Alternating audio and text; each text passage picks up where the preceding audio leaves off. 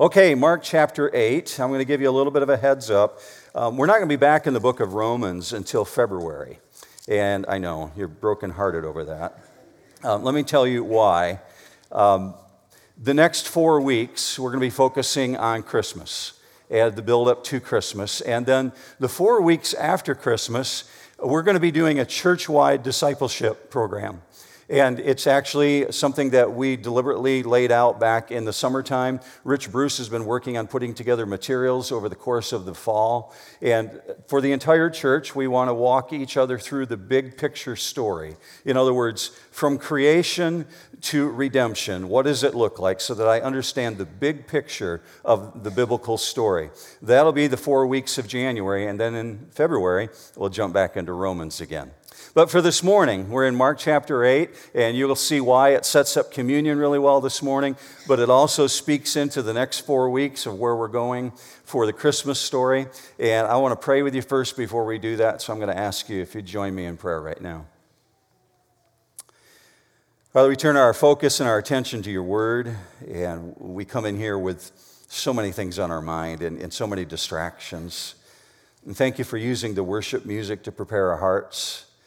And now we pray that as our, our hearts are open, our minds are ready to receive, that you would speak to us in truth with clarity.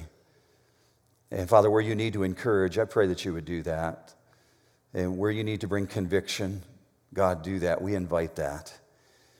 And where you need to see response on our part, use your word, your ancient truth, Father. Guide us in that.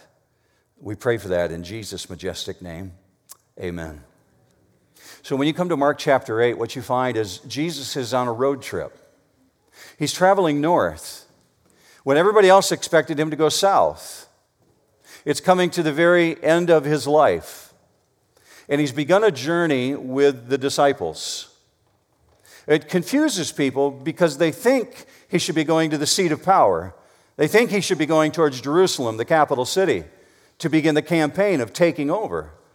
But instead, we find Mark 8:27 recording this. Jesus went out along with his disciples to the villages of Caesarea Philippi, and on the way he questioned his disciples saying to them, "Who do people say that I am?" Now, if anybody else in your life asks that question, you might think they're pretty arrogant. Who do people say that I am? You'd like to get an opinion of what people think of you. We know that's not what Jesus is doing. He's trying to draw the disciples into a conversation, he wants to stimulate the discussion. So, what's going on here? Well, here's the background of the material. Jesus, although at the height of his popularity in terms of people knowing who he is, he's actually declining in public opinion. Because of his power of miracles, because of the persona of his personality, people expect that he's going to take over the nation, that he will become the king, in other words, a political ruler. But he's not going towards the seat of power. He moves away and he goes north into a region that no one actually goes to if they're a good Jewish boy. They're going into Gentile territory. Caesarea Philippi is up in the northern part, 170 miles away from Jerusalem. Why would he go there? Well, he wanted some alone time with the disciples, first of all, but he has some teaching to do specifically to them. Now, you need to understand the background in this pagan culture that they're stepping into when it says Caesarea Philippi. Caesarea Philippi is the area known as Panaeus, and if you're familiar with the term pantheism, or pagan ritual worship, that's where it happens at. That's actually the seedbed of it. When you hear the term gates of hell, pantheism started there in Caesarea Philippi.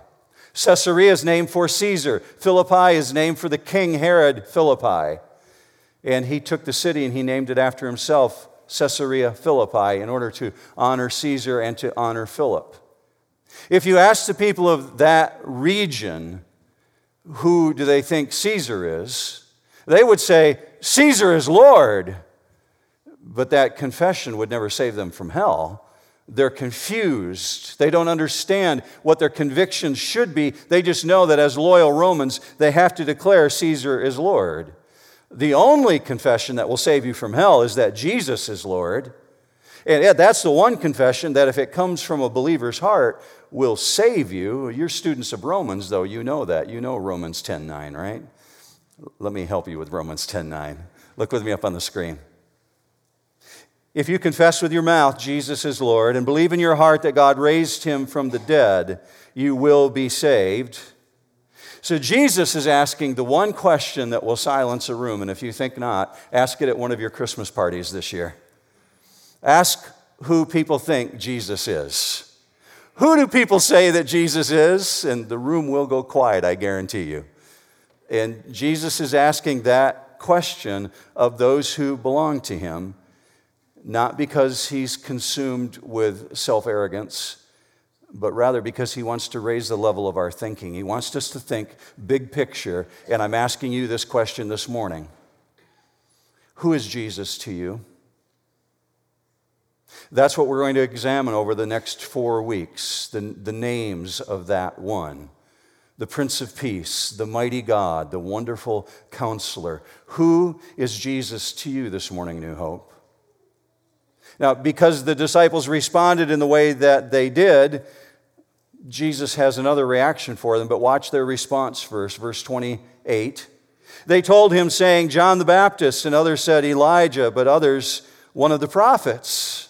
Some say John, and that's a really creepy thought because John's been dead for a year and a half and, and he was beheaded. So, what are they thinking is going on here? Like he's been reincarnated and he took over Jesus' body? Are they saying Jesus is the undead? Or, or in the case of Elijah, why are they saying that? Well, because Jesus is really intense. See what's going on? Is they can't explain the miracles.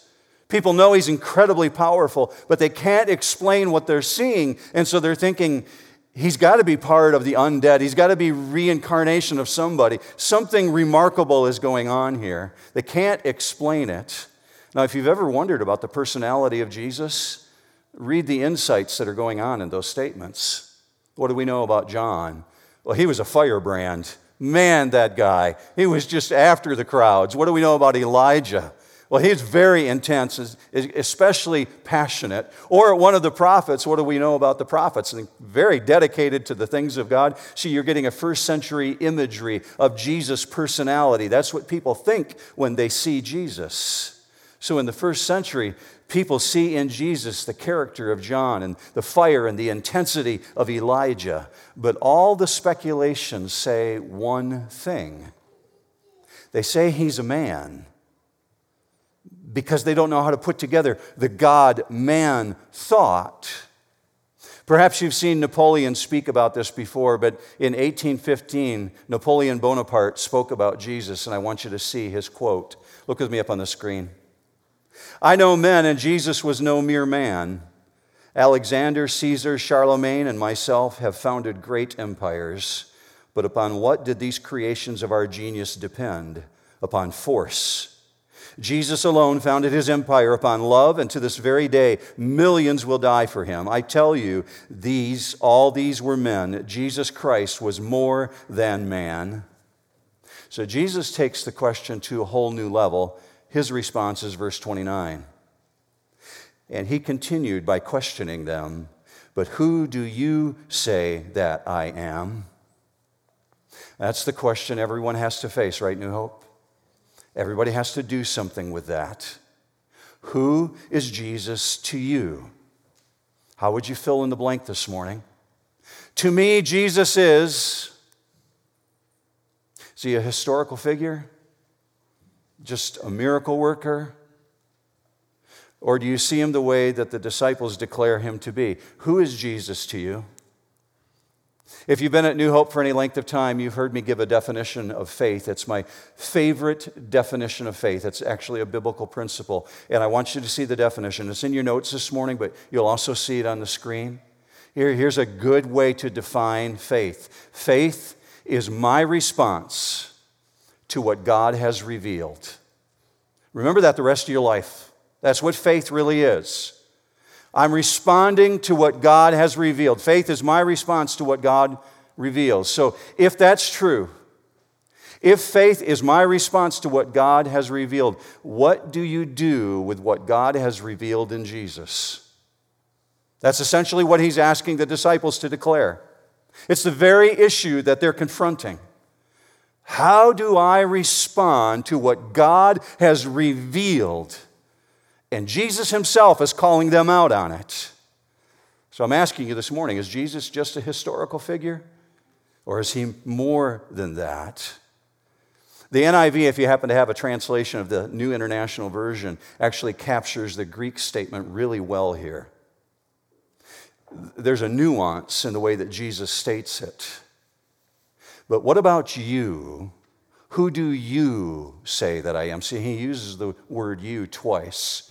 What about you? Makes it very personal. Who do you say that I am? Watch Peter's response, verse 30.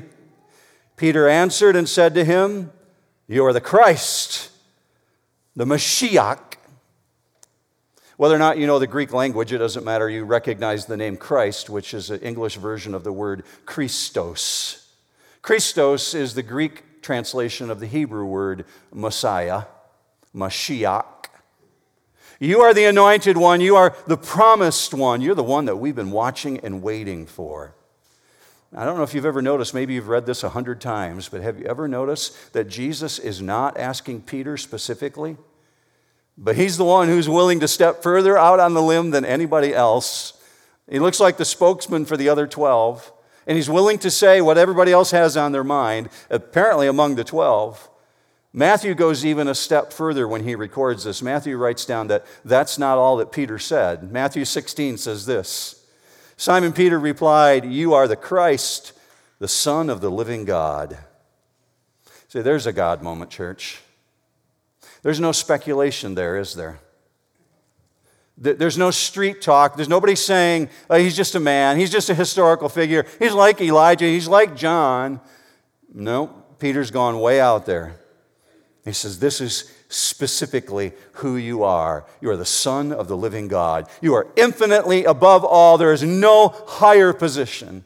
So, what Peter has just done is he's responded to the revelation that God has made available. And that's why I'm asking you this question How do you respond to what God has revealed? Peter's responded in that moment to what God revealed. This is why this is really significant in Peter's culture and in your culture today in 2018 because culture has defined Jesus one way. Pop culture in Peter's lifetime in the first century is predisposed to say he's just a forerunner, he's just a man. And no one can overcome that thinking on their own. According to God's word, you need God to reveal to you who Jesus is. So Jesus responds to Peter saying this God bless you, Peter, because pop culture didn't reveal that to you. My Father in heaven did. This is the way Jesus actually said it. Look with me on the screen, Matthew 16, 17. And Jesus said to him, Blessed are you, Simon, that means son of John, Bar Jonah, because flesh and blood did not reveal this to you, but my Father who is in heaven. In other words, that's not a conclusion you came to in your human capacity. So, New Hope this morning, if you're getting ready in your mind to lift the cup this morning and lift the bread because you're going to participate in communion, and you do that because you recognize who Jesus is, flesh and blood did not reveal that to you, but the Father in heaven. God has revealed to you who Jesus is. Can you say praise the Lord about that? Say amen. That's, that's God at work. And I meet so many believers who say, How come I don't ever see God at work in my life? I'd love to see God at work in my life. That's God at work in your life. That's the very first stage that God has revealed to you who Jesus is, and it's the Holy Spirit who opened your eyes. So praise God. You've had a supernatural work of God in your life. Jesus declared that to Peter himself. So notice as the conversation goes on that Jesus actually accepts the declaration. He doesn't correct Peter and say, Oh, Peter, I'm sorry, you got that wrong. That's not who I am. He actually accepts it and then he turns the conversation. Go with me to verse 30. And he warned them to tell no one about him. See, because the culture at that time has a huge misconception, and Jesus has to go deeper and talk of really hard truth with those who belong to him. So go back with me to verse 31. And he began to teach them that the Son of Man must suffer many things and be rejected by the elders and the chief priests and the scribes and be killed, and after three days rise again. He began to teach. The word is didasko.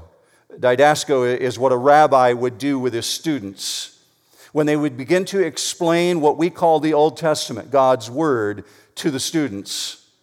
So obviously, Jesus is opening God's word to them and he's teaching them that this has to happen. And it suggests that the teaching is new in this way. It's not that he's not said something like this previously, but it's been so obscure. He said things like, The Son of Man must be in the heart of the earth three days, or destroy this body and I will rise it up, raise it up those things are really confusing, but watch verse 32, part B, or part A. And he was stating the matter plainly. In other words, Jesus was really blunt with them. There's no confusion whatsoever.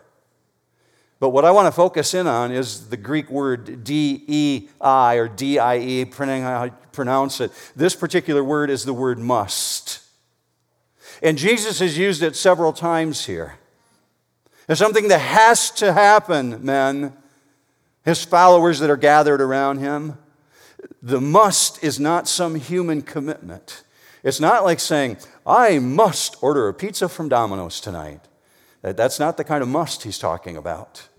This is an imperative, it's an absolute. It has to happen because there's no alternate plan. Watch how John MacArthur wrote about this. He said, This must came thundering out of eternity the essential, unalterable plan of God. I don't know if you've ever written these down before. Maybe you've noted it in your own Bible, but there's four musts that are being stated here, and I, want you to see them. I'm going to put them on the screen for you. First of all, there's the must that he must suffer many things. And then there's the second one, he must be rejected. And then there's this third one, he must be killed. But those are all purposeful because of the fourth one, church, because the fourth one is a must of victory. And he must rise again. He says it has to happen. I must be rejected. I must die. I must suffer, but I must rise again. Can you imagine the incredible distress if this is one of your closest friends and you're hearing what he's going to go through? What, what's that going to do to your heart? Picture in your mind right now somebody who's really close to you who says, I'm going to be tortured.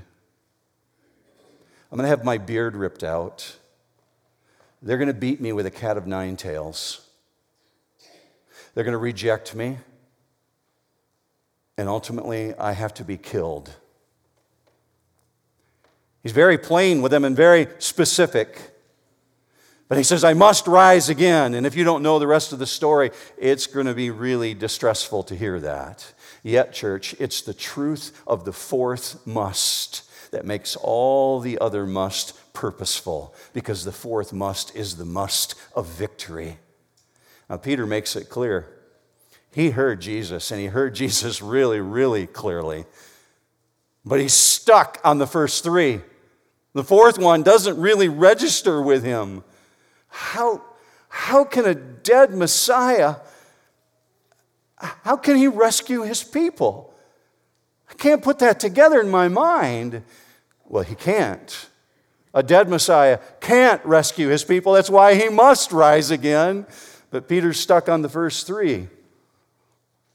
So we're told that he takes Jesus aside and he rebukes him. And I, I, I think there's some of this going on. Hey, hey, I just told all the other guys I just said publicly, You're the Mashiach? What are you talking about? You can't speak like this. Verse 32, part B. And Peter took him aside and began to rebuke him.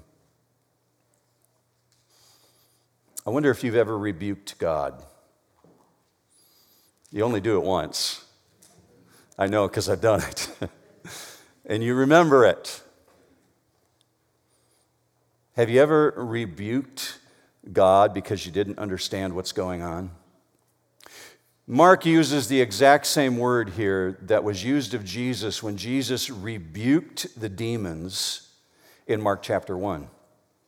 where Jesus told them where to go, what they were supposed to do. It's this particular Greek word, it's the last one you're going to see, epitimao. And it actually has this meaning to admonish someone, but here's the way that it was used in the first century. See, the rebuke has the idea of authority over people. It was used of an individual who was a governing authority who's speaking with jurisdiction power over those who were subjective to him. That's the way Peter's speaking to Jesus. And we're told in the Greek language it's done in the present infinitive, which means he did it over and over and over again. Why would Peter talk like that? Well, because he's part of culture, and culture has influenced him, and culture has a concept about the things of God, which are a total contradiction to who Jesus says he is. And because what Jesus has just said is so utterly contrary to what Peter pictures in his mind about God, the plain speaking is too much for him. And it causes you to think of Isaiah 55 8, where God said, My thoughts are not your thoughts, my ways are not your ways. As high as the heaven is above the earth, so are my thoughts above your thoughts and my ways above your ways. Peter's not able to deal with this, so he just declared, You're the Son of the living God, and now he's acting like, God, your plans don't match with my plans. They don't fit it. Now, check yourself on this, lest we make this just about Peter. Peter is acting in a way in which he's placing his personal goals above God's goals. Anybody here identify with that? There's a temptation to do that, isn't there, church? See, here's what I need to be quick to recognize it is all too easy to put on Peter's sandals. Everything's great when God's doing things the way that we think He should be doing them, but what about when God does things other than the way we expect Him to do them? Where do we go with that? See, it's really a lordship issue. And so Jesus has to speak to them about this very issue. So I'm tracking with the story by saying this it's one thing to say Jesus is Lord. It's one thing to say, I recognize you, I identify with you, but it's another thing entirely to surrender to his plans. Go with me to the next verse, 33, part A. But turning around and seeing his disciples, question right there. Do you think God sighs? I think this is a God sighing moment. It's like, turning around and seeing his disciples, he rebuked Peter and said, Get behind me, Satan. Do you think Jesus said that gently? Among the things I never want to hear Jesus say to me, that's at the top of the list, right? I bet you can identify with that. okay, I don't ever want to go there. Keep me from that. See, here's why the rebuke is so severe. And interestingly, it's the exact same way that Peter just spoke to him, only Jesus does it with utter authority. The severity of the rebuke is because there is an intent there to keep Jesus from the cross. So, one minute, Peter's a rock, and the next minute, he's a block. That's exactly what Matthew wrote Matthew recorded Jesus said something more. Matthew 16, 23. But he turned and said to Peter, Get behind me, Satan. You are a stumbling block to me. I'm confident, and unless Jesus corrects me one day in eternity, I'll, I'll, continue to believe this until he corrects me. I am confident that Jesus is looking Peter directly in the eye in this moment. And it's hard to imagine anything more severe and shocking being said to you by Jesus. Get behind me, you are a scandalon to me. Stumbling block is the word scandalon in the Greek language, and a scandalon is a bait trap. You, you've trapped mice, perhaps, or maybe you've done trapping on a trap line, or you've trapped animals live. Maybe you had a squirrel you wanted to get out of your yard. Well, a scandalon is the plate in the middle of the trap which you place the bait on. Get behind me, Peter, Satan. You are a scandalon to me. It's where we get the English word scandal. You are a bait trap to me. You're trying to distract me from God's purposes. So Satan is using Peter to set a trap for Jesus, and Peter is a believer. Uh, when believers insist on their own way over God's way, we become a distraction to God's purposes, actually intervening, interfering with God's actions. And Jesus actually tells him how this is happening and why. Finish the verse out. Part B For you are not setting your mind on God's interest, but man's. And I have to ask myself, church, can I do that? Am I capable of that too? I'm no better than Peter. Could I try and distract God from the things that he has to do? Now, at the surface, it seems incredibly compassionate. It's like, wow, Peter just doesn't want his friend to die. I get that. But he's not thinking of the bigger picture here. He can't bear the thought of Jesus suffering. But here's the truth Satan knows you. He knows our weaknesses, He studies us. In this case, Peter's weakness is he can't bear the thought of Jesus suffering, so he places a thought in Peter's mind. God asks too much, Peter. It's far, far too much. You need to intervene in this. A Christ follower who proclaims Jesus a Savior, but struggles to let Him be Lord. If this can happen to Peter, can it happen to any believer? Absolutely. So when we follow our own desires, our own selfish desires, the same one who can find themselves on the side of God can find themselves unwittingly taking the side of Satan. So God has just given Peter incredible clarity on who Jesus is. God bless you, Peter. My Father in heaven revealed this to you, and Satan follows with a counterattack immediately. Does that sound like spiritual warfare to you? Absolutely, it's what it is. In the moment that you experience your greatest spiritual victories, you find Satan following it right up, and you're encountering spiritual harassment. So Satan attempts to use a future leader of the church to take Jesus out, to oppose the very work of God. So we get a really important lesson this morning right from Jesus himself. God's way when it comes to salvation, if you're new to church, you really need to hear this. God's way does not resemble man's way, especially when it comes to the issue of salvation. Because God's kind of Messiah is not man's kind of Messiah. And the person who insists on coming to God on their own terms finds themselves opposing God. God says there's only one way to me, and it's through the Lord Jesus Christ. So Jesus had to clarify these things, and this is where he finishes the story, verse 34. And he summoned the crowd with his disciples. I love the part the way that's written. It's not as though he told the disciples to go stick their nose in the corner. You guys really messed this up. You go stand over there for some alone time. I'm going to talk to the rest of the group. No, he's not doing that. He summons the crowd along with the disciples, and he said to them, If anyone wishes to come after me, he must deny himself, take up his cross, and follow me. So he's talking about a lordship issue. What does that actually fully look like? Well, to deny yourself is actually the dominant element in your life. Yourself is the dominant issue.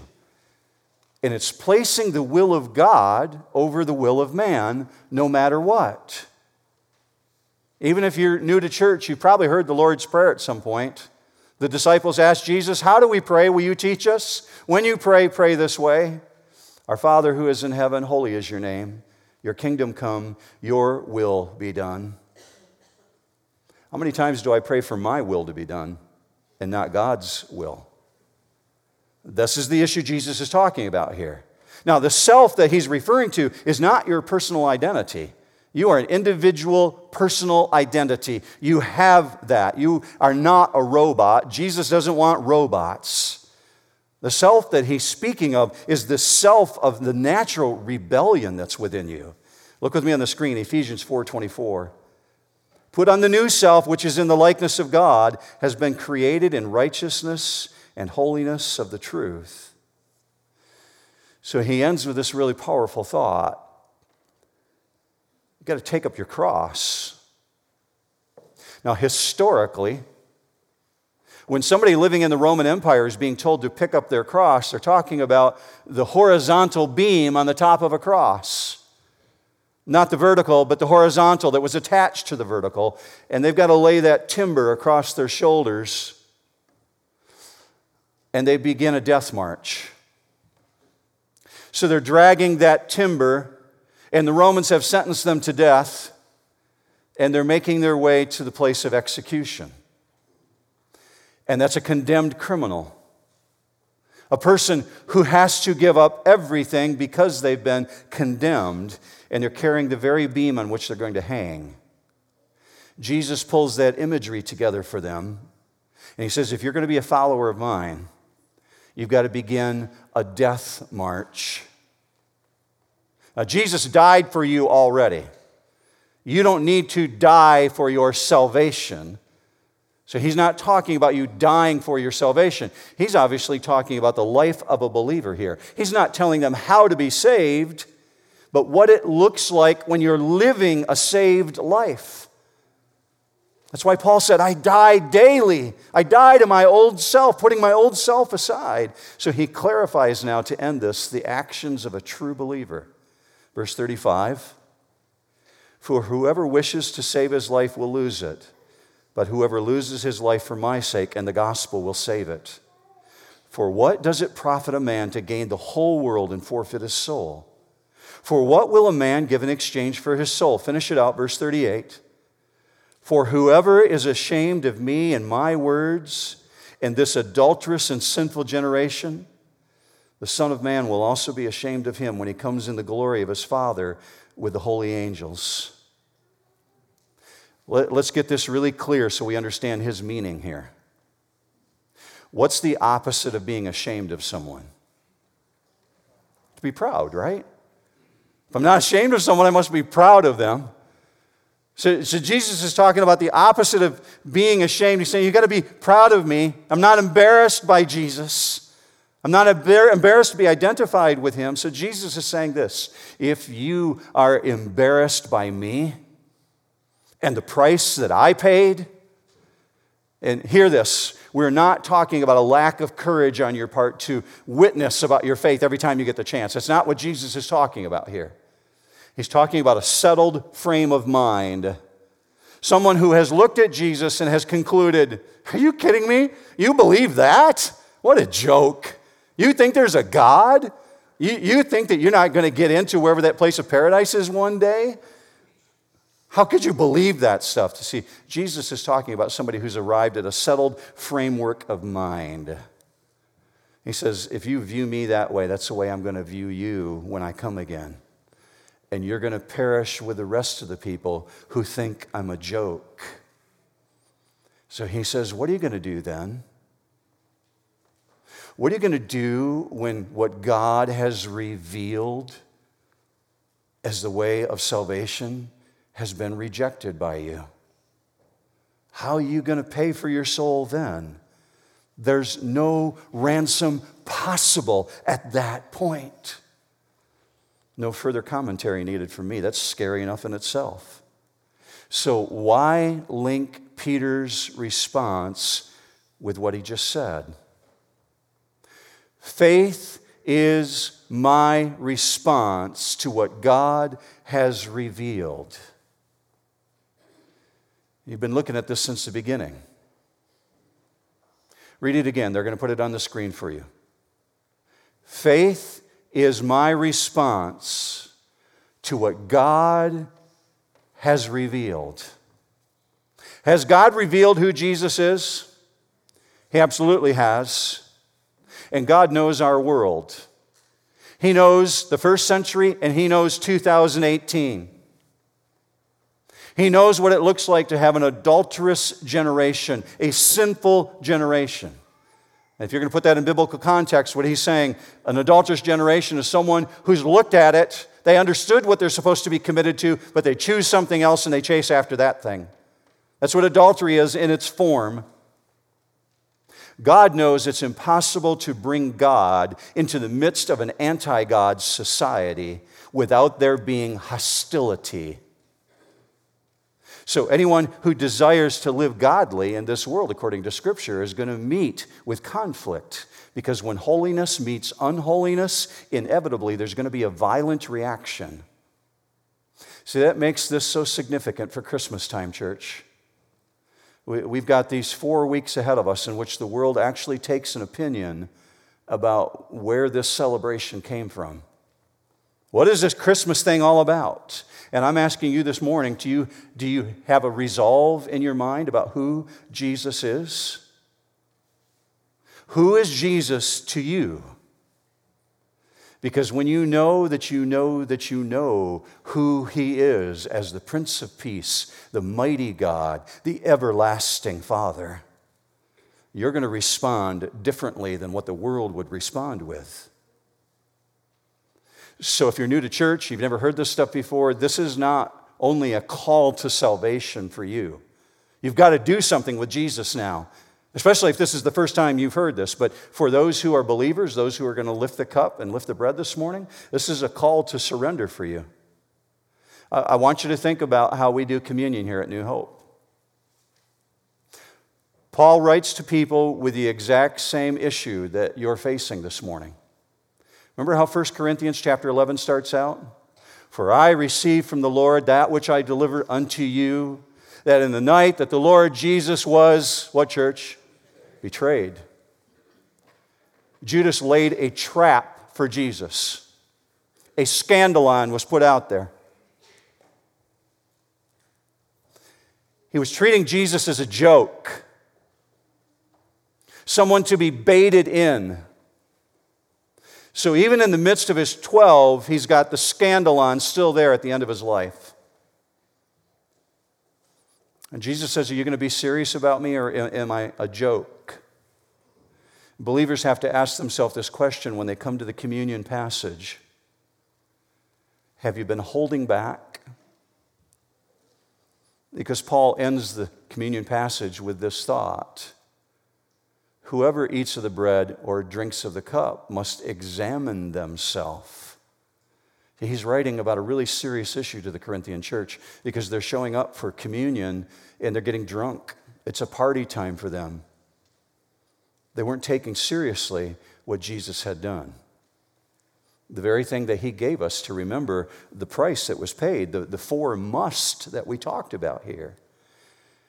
So I'm going to ask you, I'm not going to read the passage to you like we typically do here at New Hope. I'm going to ask you to take this time right now and evaluate yourself. Where are you at in your walk? This isn't meant to keep you from taking communion, it's meant to examine yourself as you do take it. So I'm going to ask you to do that before the Father right now. Examine yourself. And if you're a believer in Jesus, we really do encourage you. Participate in the elements this morning. But take this time right now to talk to the Father. Pick up the elements, take them back to your seat and then I'll talk you through the rest. Father, we consume these things because of the instruction specifically from your word, that it's a living witness and a testimony that we are not ashamed of the gospel of Jesus Christ. And we're willing to witness to that. We pray that our witness would be just as bold tomorrow as it is today, standing in this auditorium because the name of the one, the one who redeemed us, is worthy of the stand that we take. So we pray for that strength in the matchless name of Jesus, our redeeming King. And all God's people said, Amen. Amen.